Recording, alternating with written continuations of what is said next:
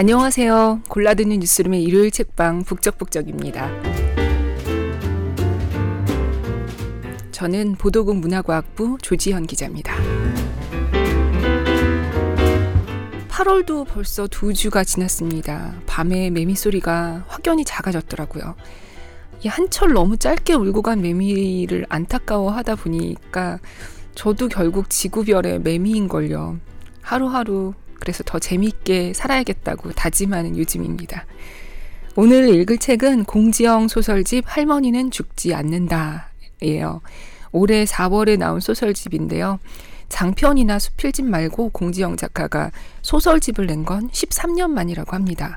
노란색 표지가 눈에 확 띄는 이번 책 읽으신 분들도 많으시죠. 먼저 낭독을 허락해 주신 해냄 출판사와 공 작가님께 감사드립니다. 이 소설집에는 모두 다섯 편의 단편이 실려 있습니다. 2011년 이상문학상 수상작인 맨발로 글목을 돌다를 비롯해서 월춘 장구, 우리는 누구이며 어디로 와서 어디로 가는가, 부활 무렵, 그리고 표제작이자 오늘 읽을 할머니는 죽지 않는다예요. 보통 소설은 중간중간 발췌해서 낭독할 때가 많은데 단편 소설은 짜임이 되게 촘촘하잖아요. 그래서 일부를만 쏙쏙 빼서 읽기가 어렵더라고요. 어, 그래서 고민이 굉장히 깊었는데요. 일단 읽어보겠습니다.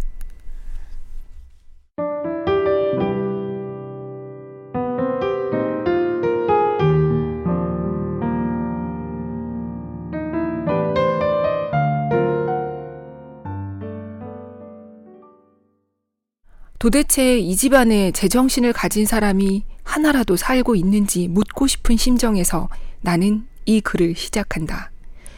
물론 지금부터 내가 하려는 말을 다 믿을 사람은 어쩌면 한 사람도 없을 것이다. 내게 과학적인 증거는 하나도 없으니까. 그러나 지금부터 하려는 말을 만일 유명한 작가가 했다거나 아니면 기자나 배우들이나 혹은 최근 그룹을 해체시킨 유명 가수 중에 한 사람이 기자회견장에서 이야기했다면 사정은 매우 달라질 것이다. 어쩌면 세상에 이런 일이라거나 믿거나 말거나 프로그램에 우리 집이 소개되고 이 모든 일을 지켜보고 추리해낸 침착한 소녀의 표본으로 나는 전 국민을 대상으로 하는 다큐 프로의 인터뷰로서 얼굴을 내보이게 될지도 모른다. 그러나 나는 겨우 19살이고 서울에 있는 주간 대학에 진학할 확률도 매우 낮은 그래서 인격과 지능, 나아가 내가 하는 말의 진실 여부도 무조건 의심받고 있는 처지의 여성일 뿐인 것이다. 얼마 전까지 내 열아홉의 생애를 걸고 맹세코 나는 제정신이다 라고 생각했지만 지금은 그마저도 의심스럽다. 수능시험 공부를 팽개치고 이 글이라도 쓰지 않으면 안 되는 것은 바로 그 때문인 것이다. 이런 일이 지금 우리 집에서 일어나고 있다는 것을 알려야겠다는 절박한 심정에서 여러 네티즌들의 의견을 구하고자 하는 것이다. 건전하게 교제를 해왔던 내 오래된 남자친구마저 요즘은 통 연락이 없다는 사실이 나를 심심하게 했고, 그래서 내가 이제는 하는 수 없이 공부를 해야만 하는 내가 공부를 하지 않을 핑계를 대기 위해 이런 발상을 했다고 누군가 나를 모함할지도 모른다. 그러나 솔직히 공부를 하지 않을 핑계는 많다. 날씨도 덥고 할머니도 아프시고 게다가 나는 지금 실연의 아픔까지 견뎌야 하는 소녀인 것이다. 살면서 수많은 남자를 만나고 사랑하다 헤어졌지만 너만은 달랐어. 너는 곧 나를 잊겠지만 나는 그럴 수 없을 거야. 라고 매번 남자와 헤어질 때마다 하던 생각을 담아 그에게 메일을 보낼 수도 있다.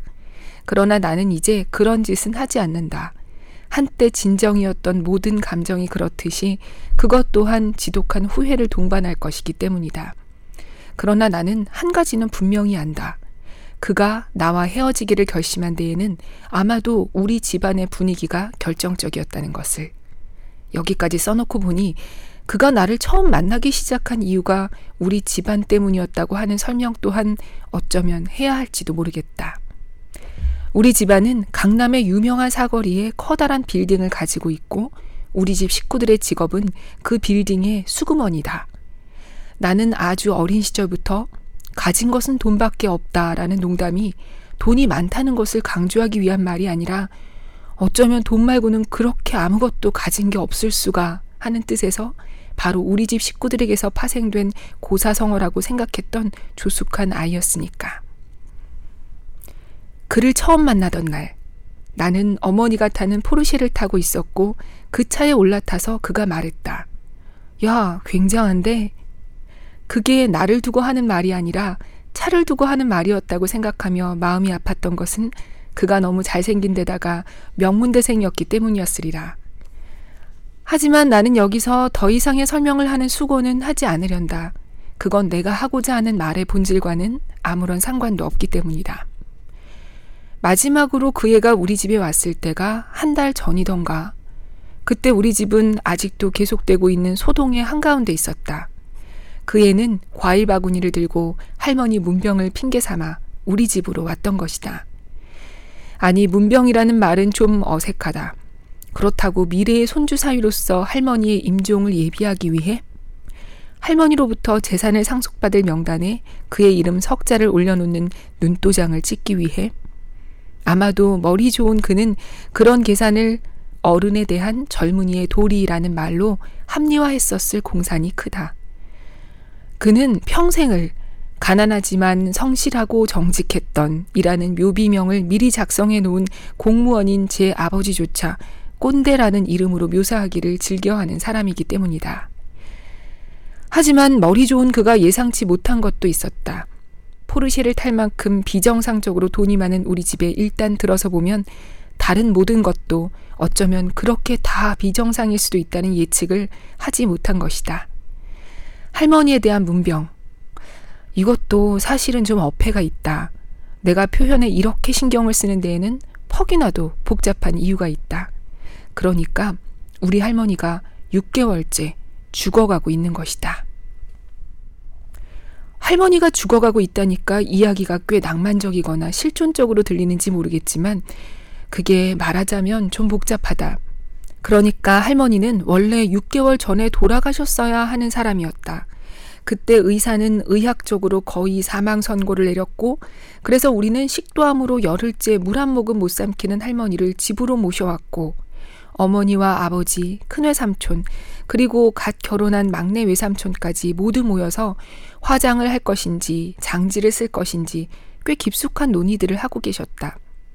솔직히 할머니를 좋아하지 않았던 나였지만 집안 분위기가 거기까지 가고 보니 인간이란 무엇인가, 죽음이란 무엇인가, 결국 인간은 빈손으로 가는구나, 엄마 말이 맞았나, 할머니는 너무 고생을 해서 돈에 포한이 맺혀버린 거야. 원래 나쁜 사람이 아니었고, 뭐 이런 생각을 할 뻔하기도 한 것이다.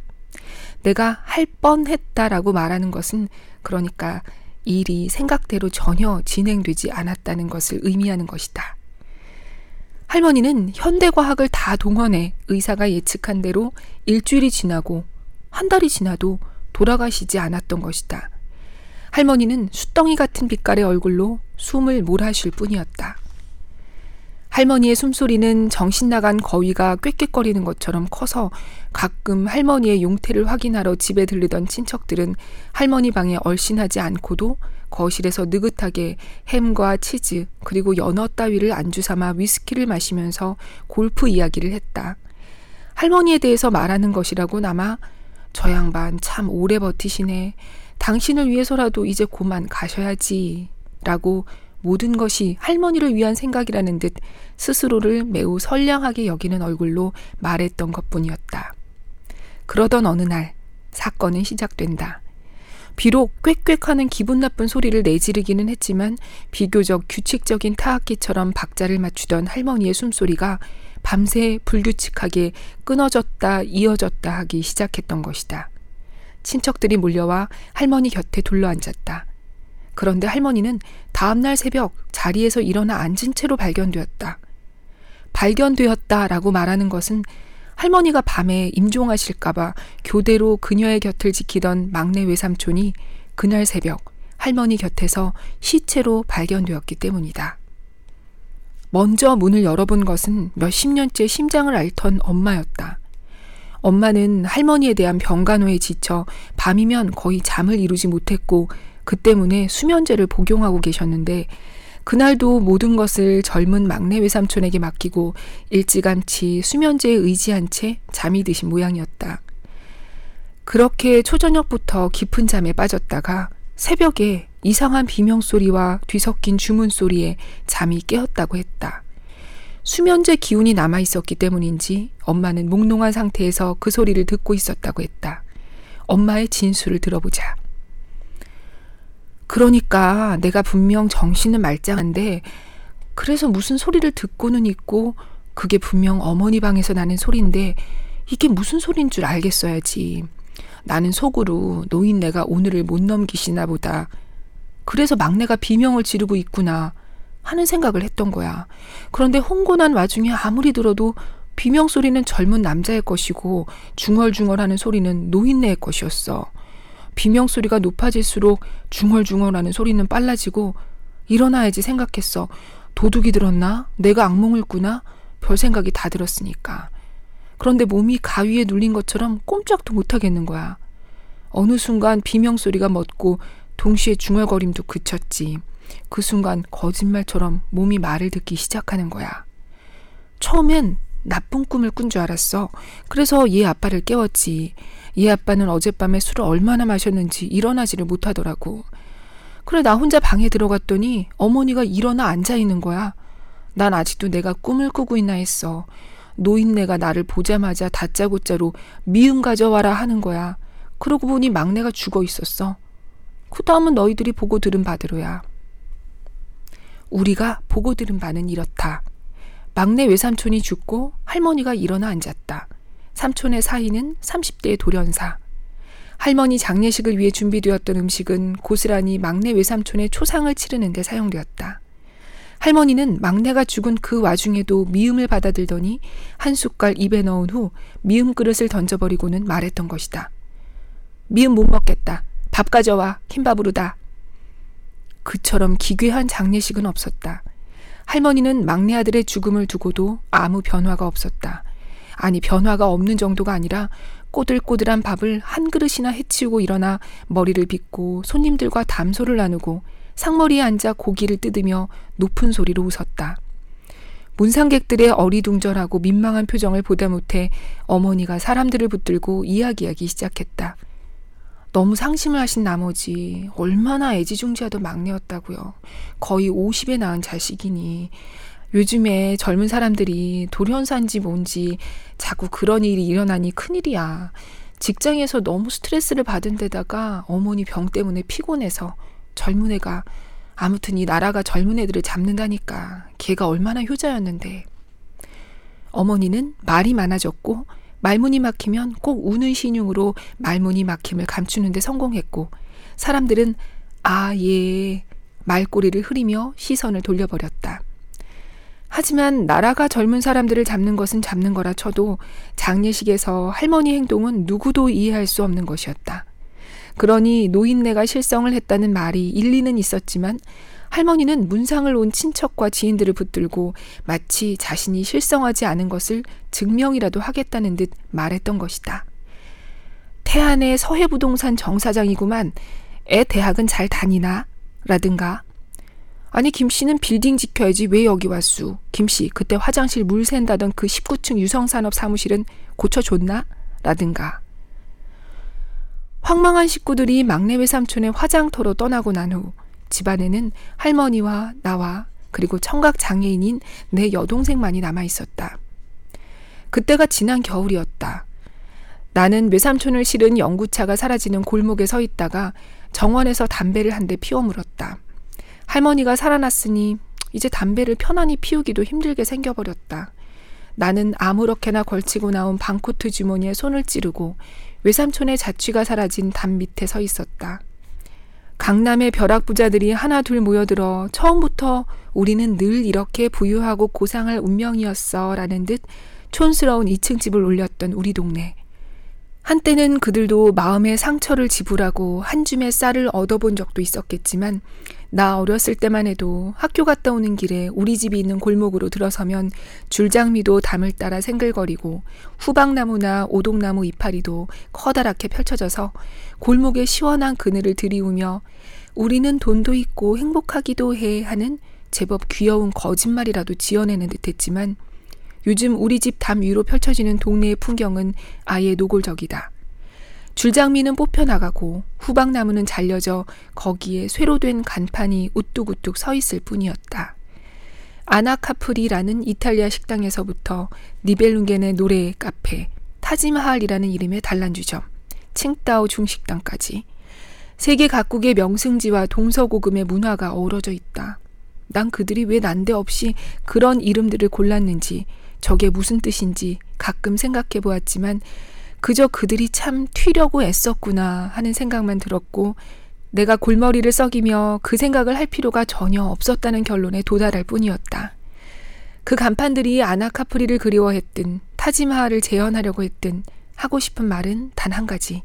돈을 다오. 그것도 많이 이기 때문이다. 그러니 우리 집이 이 동네에 있는 것이 그렇게 우연은 아닐 것이다. 겨우 20년쯤 된 고가라고나 할 집 정원은 지난 겨울 쌓인 눈이 아직 남아 있었고 하늘은 낮아서 바람이 음산했다. 정원의 오래된 나무 사이로 귀신이라도 걸어 들어올 것 같은 날씨였다. 그날 식탁에 밥을 대충 차려놓고 할머니를 부르러 가자 할머니는 경대 앞에서 루즈를 바르고 있었다. 그 루즈 빛은 너무 붉어서 외함 죄송합니다. 그 루즈빛은 너무 붉어서 외삼촌의 젊은 피 같았다. 나는 순간 할머니가 막내 외삼촌을 잡아먹었을지도 모른다는 생각을 밑도 끝도 없이 했다. 그것은 정말이지 젊은 남자 하나를 잡아먹은 늙은 여우의 형상이었다. 누군가가 네가 그런 여우를 보기라도 했느냐고 물으면 나도 할 말은 없지만 아무튼 그런 기분이었던 것만은 확실하다. 할머니는 경대 거울 속으로 들어선 나를 침입자라도 되는 양 돌아보았는데 그때 그녀의 눈빛에 나는 그만 그 자리에서 얼어붙어 버린 것이다. 뱀에게 잡히기 전에 쥐와 개구리가 넋이 빠진다더니 내가 꼭 그 꼴이었다. 만일 이게 전설의 고향의 한 장면이어서 할머니로 분한 여우가 그때 내게 달려든다 해도 나는 꼼짝없이 서서 그녀가 나를 잡아먹는 것을 보고만 있어야 했었을 것이다. 하지만 나의 그 얼어붙은 침묵을 깬 것은 할머니였다. 요망한 것. 뭘 그리 바라보니? 요망한 모습의 할머니는 내게 요망하다는 단어를 쓰더니 횡하니 일어나 식탁으로 걸어왔다. 그녀는 진홍색 비단 투피스 차림이었다. 평소에 작았던 체구는 그동안 식도암으로 앓던 영향이었는지 바싹 오그라붙어 있었지만 두 볼에 흐르는 이상한 탄력은 나의 뺨과 비교해도 손색이 없을 만큼 탱탱했다. 그건 명백히 부조화이자 일종의 공포였다. 그렇게 죽음에서 살아나와 볼만 탱탱한 할머니와 나와 그리고 착해 빠진 내 청각장애인 여동생.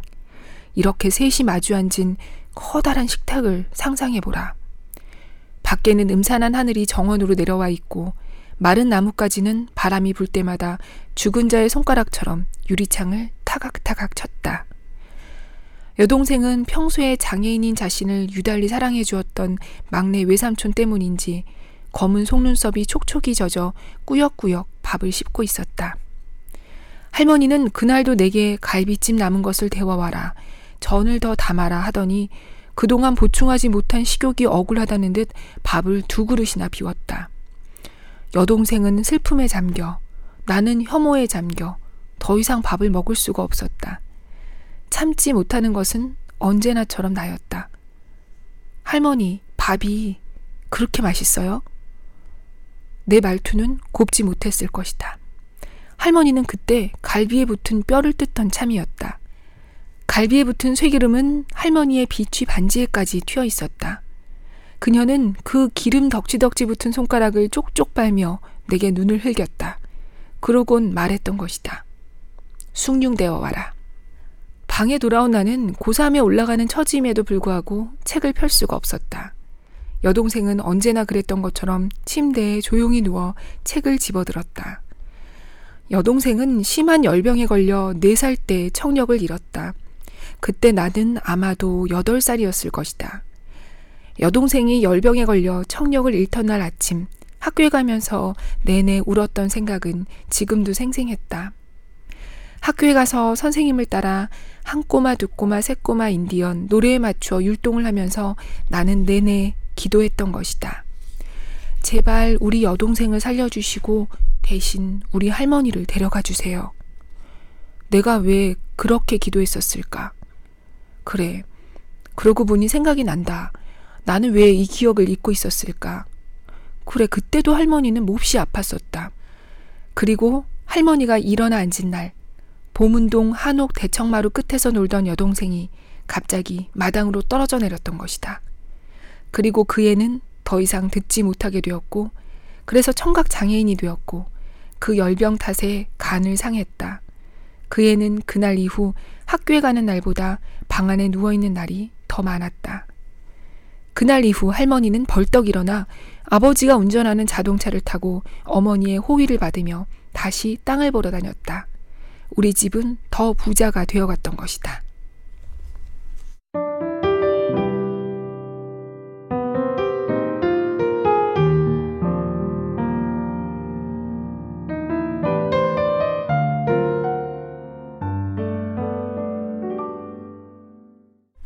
네, 이렇게 해서 이 할머니가 어, 돌아, 돌아다니면서 이제 땅을 보고 그 땅을 사면 희한하게 1년 안에 값이 막 두 배로 뛰었대요. 그러는 와중에도 이 화자인 나는 어, 동생을 볼 때마다 어린 마음에도 언니가 널 끝까지 지켜줄게 이런 결심을 하게 돼요. 그러면서 이 화자인 나와 청력을 잃은 동생 그리고 할머니 사이에 어떤 일이 일어나는데요. 이 할머니라는 인물을 잘 표현해주는 이 일화는 뛰어넘을게요. 아쉬우시죠? 죄송합니다. 그리고 저희는 훌쩍 뛰어서 68쪽으로 가보겠습니다. 앞서 막내 외삼촌이 할머니 때문에 아마도 할머니 대신 목숨을 잃은 지 이제 한 달이 지난 시점의 일입니다.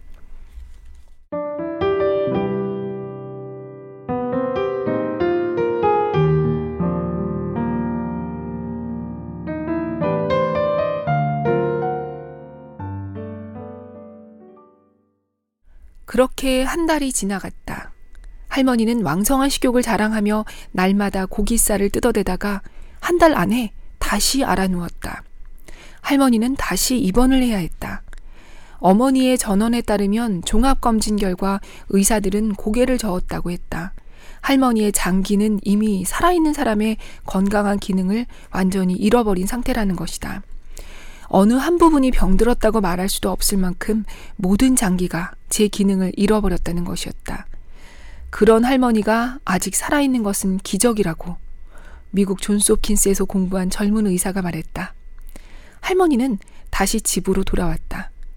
이번에는 큰을 삼촌이 할머니를 더 병원에 계시게 해야 한다고 우겼지만 할머니가 집으로 가겠다고 한 모양이었다. 그때 마당에는 철 잃은 벚꽃이 떨어지고 있었다. 큰애 삼촌, 외숙모, 그리고 막내 외숙모까지 다시 집안으로 모여들었다. 나는 그때 날마다 어머니, 어머니 돌아가시면 안 돼요. 부르짖는 식구들 소리에 아침을 맞았다. 할머니의 얼굴은 초콜릿빛이었다. 준비를 해야 되겠네. 아무래도 오늘 밤을 넘기지 못하실 것 같아. 어느 날 밤 아버지가 침통한 목소리로 입을 열자 응원단장의 손짓에 맞추는 붉은 악마들처럼 식구들이 동시에 아이고 곡소리를 내며 엎어졌다. 그때 할머니를 빙 둘러선 식구들 중에서 엎어져 울거나 우는 신용을 내지 않고 그녀를 바라보고 있던 것은 나뿐이었는데 나는 분명 그녀가 그 초콜릿빛 입술을 달싹이며 무언가 중얼거리는 것을 보게 되었다. 막내 외삼촌이 죽던 날 엄마가 듣던 것보다 작은 것이기는 하겠지만 분명 같은 종류라는 직감이 스쳤다. 순간 서늘한 기운이 그 방을 가득 채웠다. 그것은 분명 어떤 징조였다. 그때 내 예감에 응하기라도 하듯이 부엌에서 비명소리가 들렸다. 그것은 파출부 아주머니의 것이었다. 놀란 사람들이 달려가 보니 파출부 아주머니는 부엌에서 뒤뜰로 이어진 계단 밑에서 머리에 피를 흘리고 엎어져 있었다. 119 구급대가 왔고 소란이 한바탕 집안을 휩쓸었다. 그리고 나는 할머니가 일어나 앉는 것을 보았다. 미음 가져와라. 아니 죽으로. 아니 밥 가져와.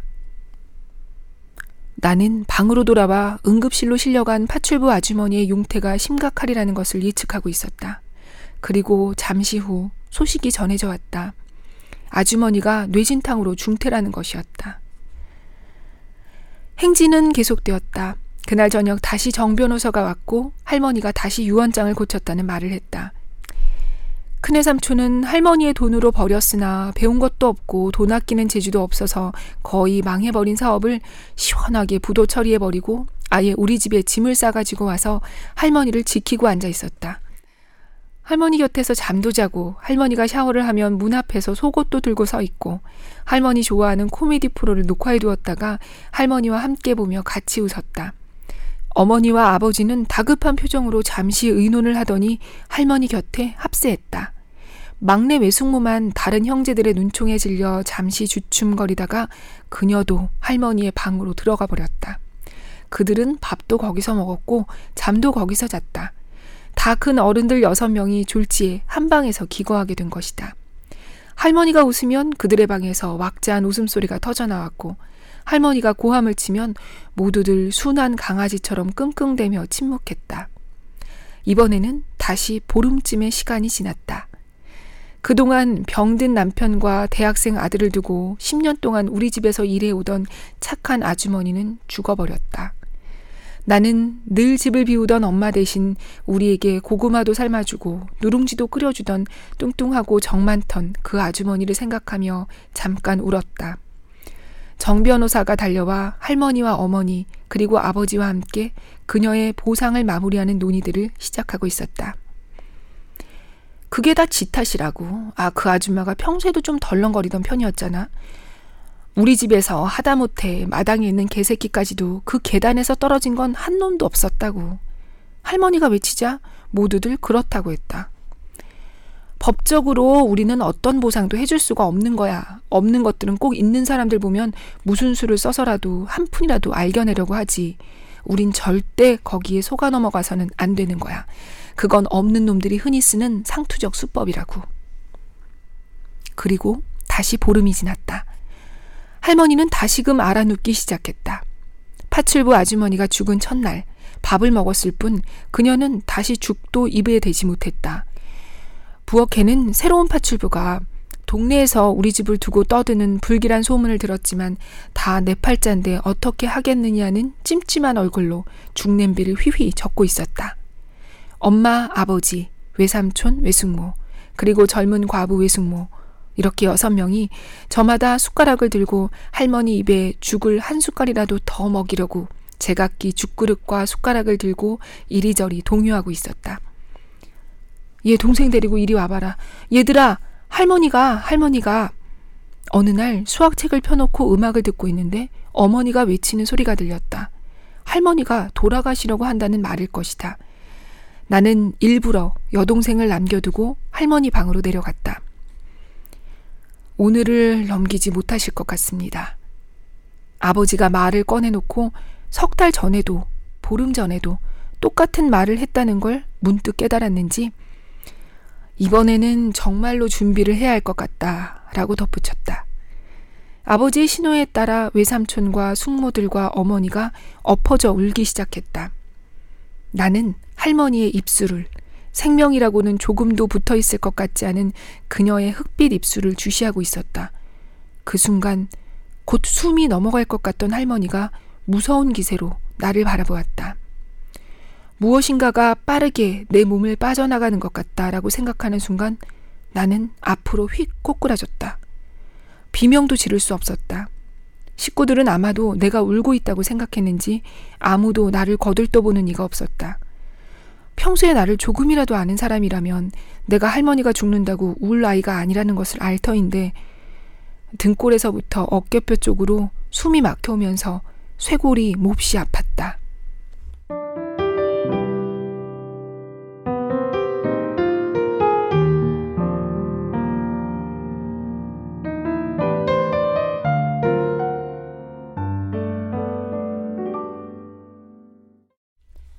네, 이번엔 이렇게 화자인 나에게 할머니의 힘, 마력이 뻗칩니다. 화자인 나는 이렇게 생각합니다.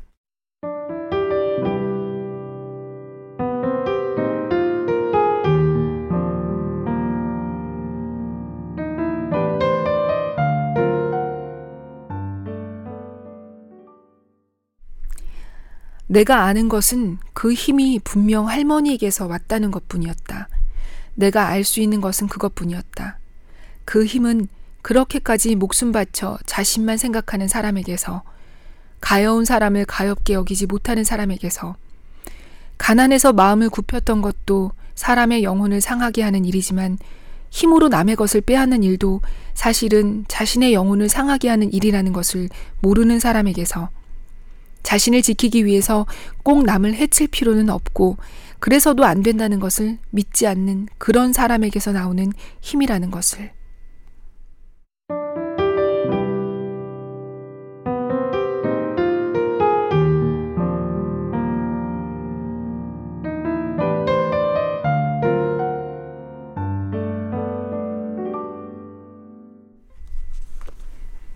네. 이 이야기는 이제 어떻게 이어질까요? 책에서 확인해 보세요. 공지영 작가는 이번 소설집의 표제작으로 지금 들으시니 할머니는 죽지 않는다를 선택한 이유를 단순히 노파의 이야기가 아니라 우리 사회에서 기득권에 관한 이야기이기 때문이다 라고 말했어요. 그리고 기득권을 가진 늙은 것들이 약하고 여리고 상처받은 것들을 어떻게 말살해 가면서 자신들의 화석화된 생명을 유지해 가는가 하는 측면에서 썼다고 합니다.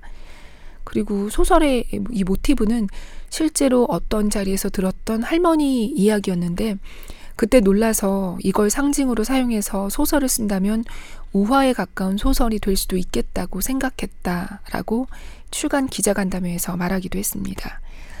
어, 제어도 이 이야기에 더해서 하고 싶은 말이 많아서 원고를 한참 썼다가 다시 읽어보니까 제가 더 말해서 뭐하나 싶어서 다 지웠어요.